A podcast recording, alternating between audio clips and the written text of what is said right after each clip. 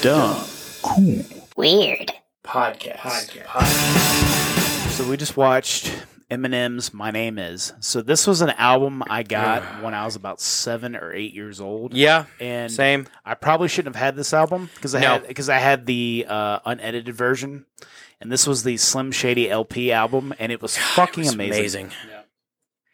This was part of Eminem's career that I truly enjoyed Yeah, because it was like early, not serious. Eminem's kind of almost like bordering the line between a serious rapper and he's got like he so he has a lot of songs that are serious, but he has like a lot of funny songs in there too. I love it. It makes me laugh so much. I love how in the music video he just makes fun of everybody In the at same- 90s. In the nineties, at the same time, makes fun of Marilyn Manson. He makes fun of. Bill Clinton, Bill dude, he Clinton. made fun of Bill Clinton so much in the '90s that the Clintons actually came after him. I did not know that. No, no, Dr. Dre protected Eminem from the Clintons. Which, by the way, Eminem saved Dr. Dre's career. A lot of believe it. people don't know that. I believe it, man.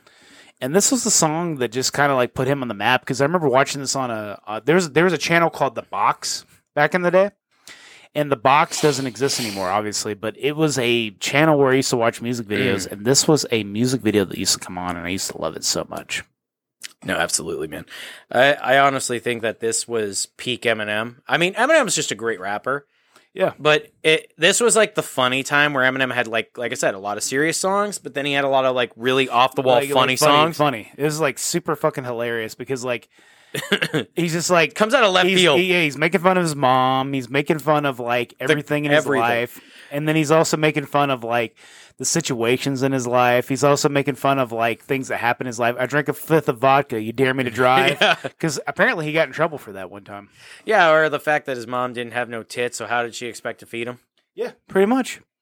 So, one thing I will say about Eminem is that he's gotten a lot more serious over the years and done like But- more serious shit. But I still love. His music is still old- amazing. Yeah, I still love. I love old school. So the first three albums of Eminem, I always, I own. yeah.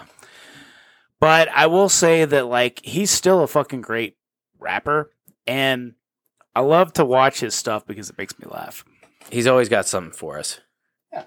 And now, next for the acid trip known as the Dope Hat by Marilyn Manson. It's what happens when you go down the Stigary Tunnel with Marilyn Manson. What's that? You, you'll see. You'll fucking see. it's fucking wild. Imagine being like fucking 14 years old and that's your introduction. You know, what I think is really funny. What's that? the fact that in what my name is, he also makes fun of Leave It to Beaver. Yep.